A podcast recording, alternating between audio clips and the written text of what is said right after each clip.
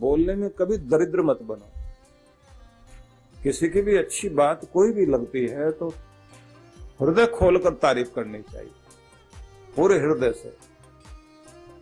किसी के लिए भी दो शब्द अच्छे कहने पड़े, कभी भी दिल छोटा करके मत बोलो। और जब कभी किसी के लिए कुछ गुस्सा भी हो, निंदा के शब्द भी निकल रहे हो तो कहते हैं, दिल थोड़ा संकुचित कर लेना, जबान को कंट्रोल में कर लेना, किसी को बुरा भला कहने में शर्माना, क्योंकि समृद्धि आती है। तो प्रसन्नता वाला आदमी और प्रेम वाला आदमी अपने ऊपर प्रभु की कृपाएँ ले आता है। कृष्ण भगवान ने इसको बड़े सुंदर ढंग से कहा, अद्वेष्टा सर्वभूतानम। अब प्राणी मात्र के प्रति प्रेम भाव मतलब किसी के प्रति बैर, किसी के प्रति प्रेम ऐसा नहीं। आपके अंदर वो करुणा, वो प्रेम रहे कि जीव मात्र के कल्याण की कामना करे। मतलब ये हुआ कि अगर आप चल भी रहे हो तो चींटी को बचाकर अगर आप निकल रहे हैं तो आपका प्रेम और आपकी करुणा का प्रदर्शन होता है। उसका मतलब होता है कि आप अहिंसक बनकर चल रहे हैं। अहिंसक वो है जो हर जीवन को आदर देता है। वो महत्व देता है कि चींटी में भी एक जीवन है। तो मेरे चलने से किसी का जीवन नष्ट नहीं होना चाहिए, बल्कि सबके जीवन की रक्षा होनी चाहिए। जब ये भावना रहती है तो कृष्ण कहते हैं, तब तुम प्रेम वाले और तब तुम मेरे प्यारे हो। हर जीवन को महत्व दे करके जो चले।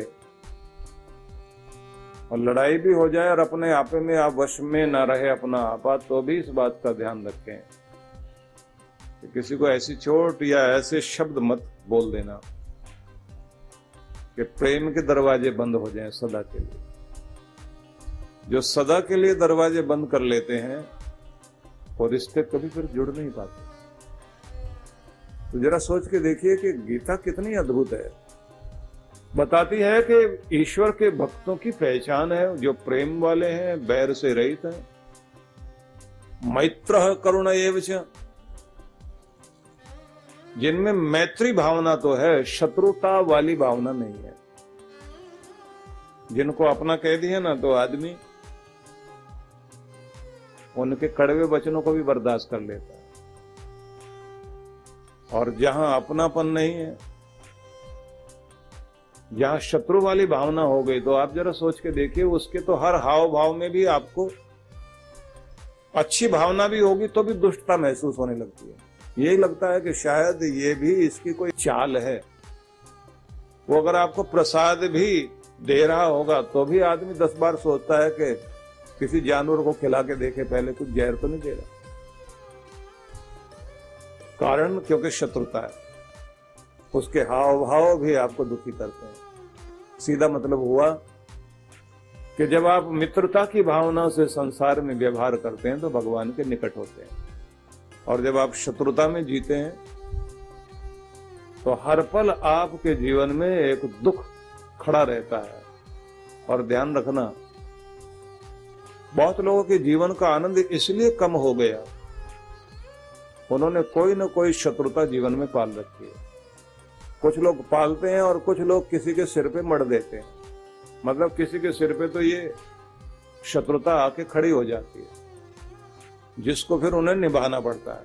जैसे हिंदुस्तान के साथ हुआ ना, ये बेचारे किसी के साथ लड़ने नहीं गए, पर दुनिया भर के लोग इनका हक छीनने के लिए दुनिया भर से आते रहे। लेकिन हम लोगों को ये नहीं कभी सोझा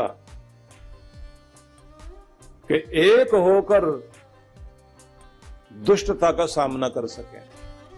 बाहरी शक्तियाँ अगर हमको तोड़ने में लगी हैं और हमारे ऊपर हमला करने में लगी हुई हैं तो उस समय हम सबको एकजुट होकर के उनका सामना करना चाहिए।